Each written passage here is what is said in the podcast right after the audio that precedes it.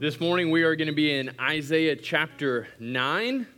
If you want to begin to find your way there, Isaiah chapter 9. Over the last few weeks of Advent, we've looked at a variety of different things. The coming glory, the coming justice. This idea that in the coming of Jesus, we see this cosmic change effected. We see that in God come in flesh, that everything is changed, that everything is impacted. And so we've been looking at it primarily through Isaiah. And so we recognize that in this snapshot of Isaiah, we also have the anticipation of what it looks like for us to see Christ come again. So in the anticipation, in this snapshot we see in Isaiah, we too wait to see the final fulfillment of Isaiah, of what Isaiah declares, to see Jesus come again for us. Can I get somebody to flip the lights on? In Isaiah chapter 9, it begins to kind of tell us this story of this king named Ahaz, who has this particular penchant for making bad decisions that are going to have worse consequence. And so that's kind of what we're going to see unfold. But there's the sense of expectation and excitement that things aren't always going to be the way they are. And I don't know what is kind of bred in your heart around Christmas time. I know for a long time for me, it was just the idea and the anticipation that the box under the tree for me was larger, or they were more numerous than the box under the tree for my brother. And he's older than I am. And so as he got older, his gifts got smaller. But I swear my parents are spending more money on him. I haven't sought out to prove this. It's just a hunch I have. But it's always this kind of idea and expectation of looking underneath there, and when mom's out of the room, kind of peeling the wrapping paper back a little bit and be like, oh my gosh, you got this. I wonder if I can take it out and play with it just for a little while and then put it back up. And I was not very good at rewrapping, so I only did that one time. But there's always this kind of this anticipation, and then something changed in me. And I begin to kind of get this same expectation and the same excitement of buying things for other people. Now, Valerie will tell you, and if you've received a gift from me, you'll likely kind of give testimony to the same thing, that my tendency is to give gifts of utility. And so you describe to me some issue you have. I'm like, what you need is a wrench. And so here you go. Here's this wrench. Or you describe another problem. I'm like, here's a pair of socks. You're always saying your toes are cold. And so here's this wonderful pair of socks, and they're going to cure your cold feet. And you're like, thanks. Merry Christmas. Like, you're welcome. Merry Christmas. Oh my goodness. But one time, well, a couple times, but one time in particular, everything just kind of clicked for me. Like, I finally knew the perfect gift to buy. It's like the heavens parted, and then I had this message written in the sky. It's like, I know, and it's not a gift of utility. It's the most amazing gift. In fact, all other gifts over the history of mankind are going to be measured from this gift. Years from now, my great-great-grandchildren, you'd be like, have you heard the story of great-great-grandpappy? That's what they're going to call me. And have you heard the story of how he bought the gift? It's like, the gift? And like, yes, the gift. They're like, I have heard that story. My wife will never have a gift that great. And they'll say, yes, neither will mine. That's how great this gift was going to be. I just knew it. I just knew it was a gift. For whatever reason, I thought this gift came from Bath and Body Works. And so I went there, and as I'm in Bath and Body Works, just kind of overwhelmed, the kind of like sensory invasion of smell. I'm just like, I have no idea what to get. Everything smells, and it all smells different. And so I turned to the shopkeeper, and I said, hey, look, I know this is the gift, but I'm not certain of the smell. And so she said, buy something you like to smell. And buy something that you like to smell, because you're going to give it to the person. You're going to want to smell it on them. I said, this is genius. This is fantastic. And so I began to go around. I'm like, melon. Like, I like it, but only in the summertime. And peppermint. I like it, but only when I've got bad breath. And so I began to smell all of these various things, and then I landed on the most exquisite fragrance ever enjoyed by any man anywhere. And so I bought everything they had. in that fragrance. And I just loaded it up. I mean, I'm talking like flatbed truck full of this stuff. And so we're loading it all into the deal. And I'm just resting in the security of how great and amazing this purchase is. Just like, you know, chest buffed out. I mean, just knew I had the gift. A couple weeks later, I'm at my now in-laws' house. And I'm just kind of basking in the glory of this gift and just how amazing it is. And my mother-in-law begins to talk about Bath and Body Works being a really great gift idea. I'm like,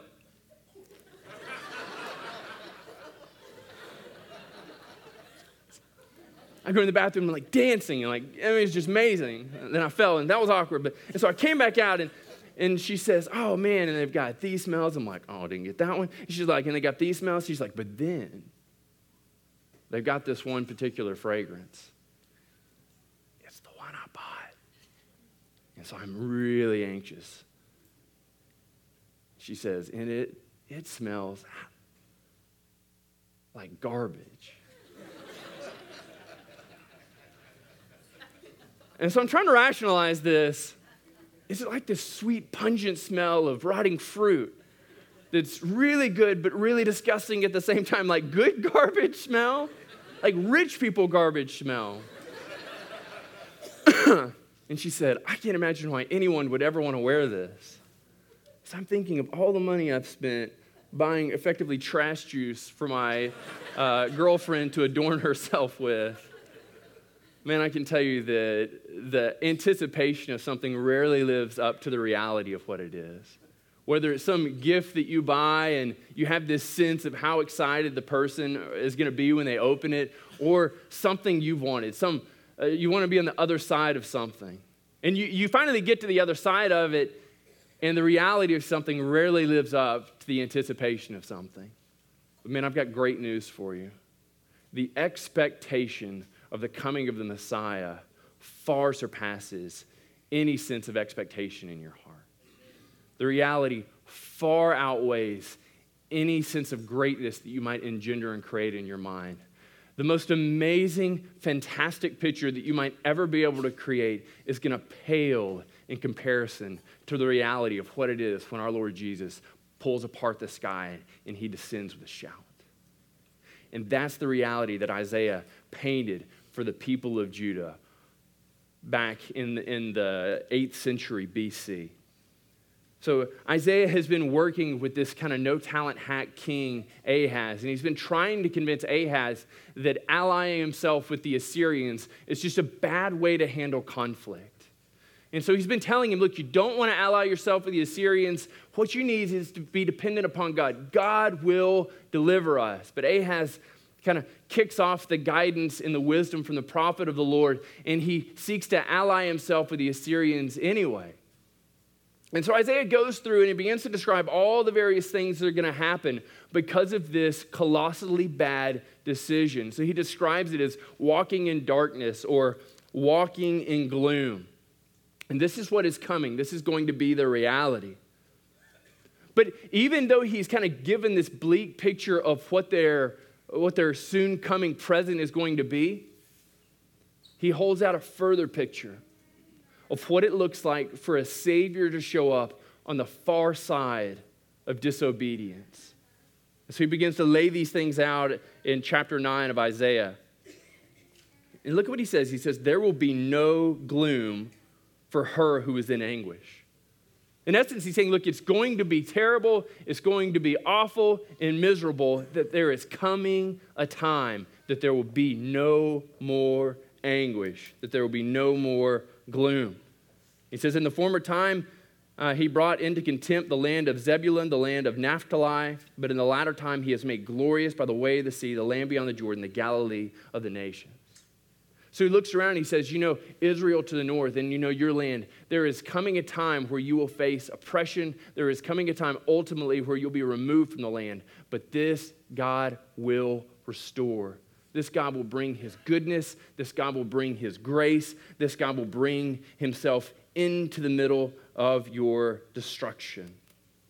So look what he writes in verse 2. He says, the people who walked in darkness have seen a great light. Those who dwelt in the land of deep darkness, on them has light shone. So we begin to understand, he's kind of painting this picture, and he said, you remember this idea that I'm engendering in you of bleakness, of darkness, of gloom. He says, on you and on this people, light is going to shine, and it is going to be glorious, and you're going to come out of darkness. So they begin to wonder, much like you and I would, what does it look like for light to show up here? And how is that process going to be affected? In 2 Samuel chapter 22 and verse 29, we read this of God. He says, "For you are my lamp, O Lord, and my God lightens my darkness." John wrote in 1 John 1:5, he says, "God is light, and in him there is no darkness at all." So God is beginning to clue into them and give them this picture that their situation is going to be positively effective. It's going to be changed. Not through military might, but through his presence, through him showing up and radically altering their present and radically altering their future. So he begins to describe kind of what it's going to be like to be on the other side of sadness, to be on the other side of oppression. So in verse 3, he describes it with two metaphors. He says, "You've multiplied the nation, you have increased its joy. They rejoice before you as with joy at the harvest, as they are glad when they divide the spoil." So he says, you remember this feeling you get at the end of a harvest when you kind of gather everything up together? And you're just like, man, we killed it. This is an amazing harvest. All of our hard work is paid off. And we see all of these things here before us. And so they knew that. They understood what that was like. They understood that situation. He said, this is what this is going to be like. So then he turns and he says, or imagine after a battle. And so after you vanquish the enemy and you begin to go through and say, man, they had some really good stuff. And so they had some gold and they had some chariots and they had some horses and some livestock. He said, it's going to pale in comparison to that. So the greatest bumper crop you've ever brought in, the most amazing army with wealth and opulence you've ever vanquished, and they left all of their things and you've collected them all. It's going to be so much better than that. And he's going to show them how. So the first thing he does, he says, I'm going to remove your burden. I'm going to remove your oppression. Look at verse 4. He says, "For the yoke of his burden, the staff of his shoulder, the rod of his oppressor, you have broken as on the day of Midian." Now, Midian asks us to remember a story that maybe some of you aren't all that familiar with. In Judges chapter 6 and kind of following, we read the account of a guy named Gideon. And Gideon commanded a tremendous force of 32,000 men. And there was an army of the Midianites coming in, and they were going to oppress Israel. So the guy goes to Gideon and he says, look, I want you to go out and I want you to encounter this encroaching force. Gideon says, no problem. I got 32,000 of my homies. We're going to go out. We're going to bring the pain. God says, it's too many. So he begins to systematically remove and pare down Gideon's forces. So he sends 10,000 away. He sends 20,000 away.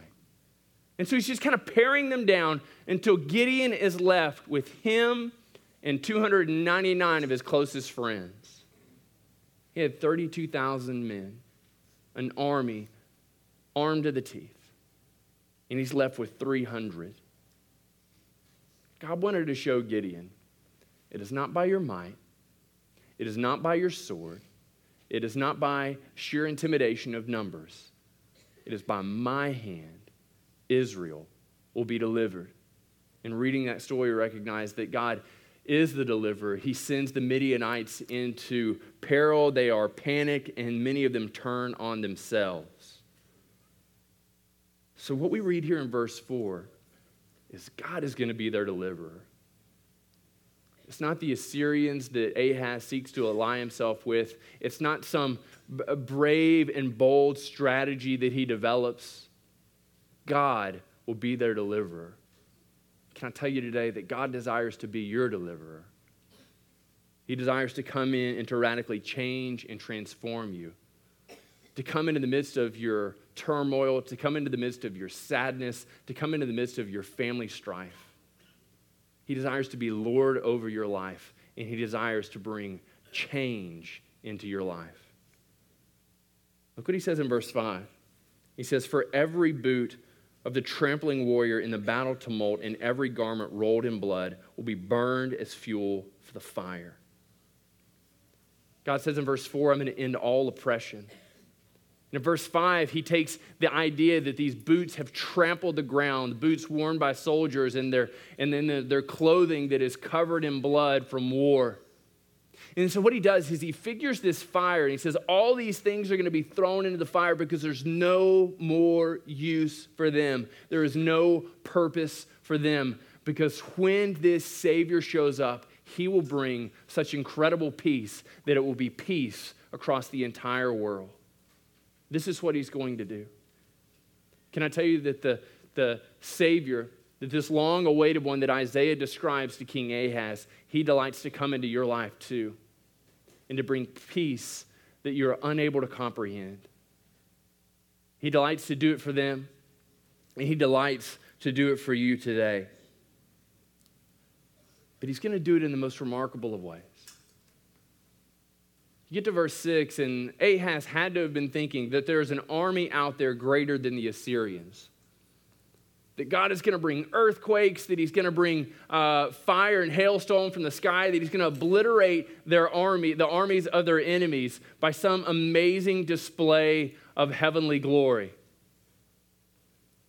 But he does it in the most unconventional, most unlikely way possible. Look at verse 6. He says, "For unto us is born a child. To us a son is given." God corrects all oppression.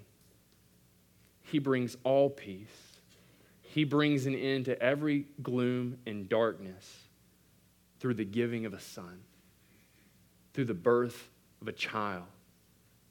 Now, this had to be perplexing. This had to be confusing for Ahaz to think, how is he going to bring this all about? How is a child going to accomplish all of this? So what Isaiah does is he begins to describe the peculiar nature of this child to give an indication that he is remarkably different from any child that's ever been born and that ever would be born.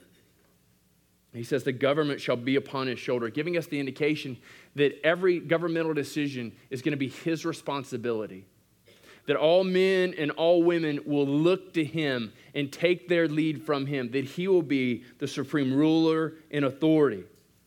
Then he says, "And his name shall be called." Now, naming in this day was so much more important than in our day. Now, you can badly scar a child if you give them an awkward name that no one can pronounce. But in this day, the name attributed something to their character. So it's so much more important than just naming a boy Sue.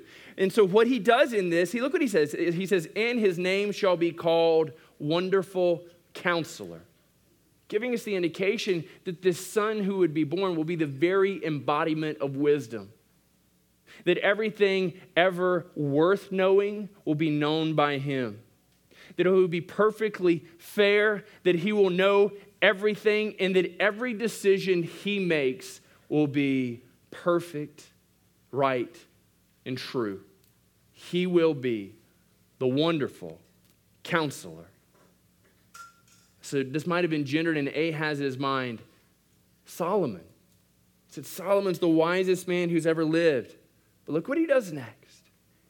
He begins to give him the indication that it is no man who would be born.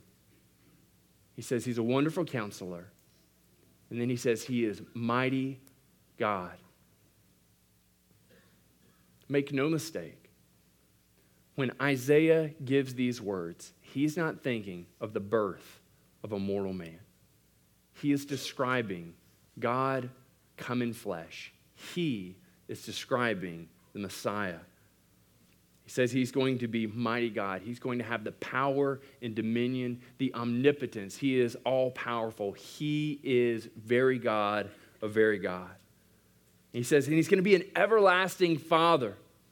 He's going to be the Prince of Peace. This God is going to be one that you might know personally.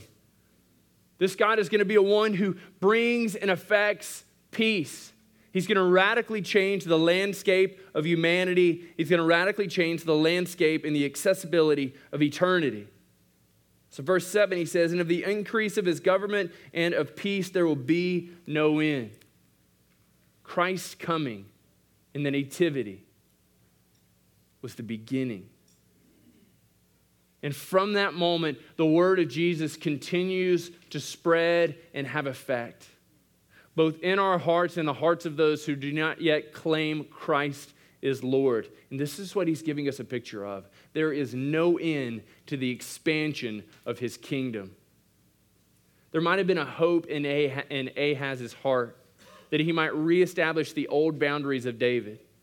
But never in his wildest dreams would he have ever thought that his kingdom would have no end, that he have thought that there would be this ever-increasing expansiveness of his kingdom. But this is what Isaiah describes. He says, on the throne of David and over his kingdom, to establish it, to uphold it with two things. He says it's with justice and righteousness. Our God came and he establishes justice and righteousness, and he does it through the birth of his son. Look what he says. He says he establishes it from this time forth and forevermore. The amazing thing we read in this passage is this isn't accomplished through getting Ahaz to buy in, through getting other worldly leaders to buy in. The wrap up of this says, and the zeal of the Lord of hosts accomplishes this. God, through his great zeal and desire to see his glory come to reside among humankind, in your heart and in my heart, made these things to be a reality. Maybe Christmas for you is recognizing this all too common nativity scene. So you've got a young mother and a first-time dad. You've got some shepherds coming in. You have the tale of these kings from the east who will arrive 2 years later. And so you see this, but your idea of Jesus, it's hard for you to fathom and to understand a Jesus who rules and reigns and does so eternally in perfect justice and righteousness.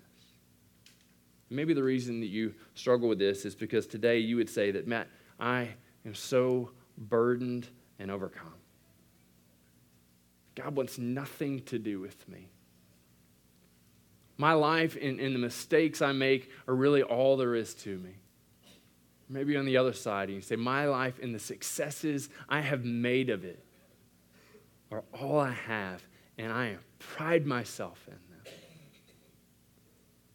Can I tell you, overcome and burdened, overwrought with pride, Jesus comes to you both.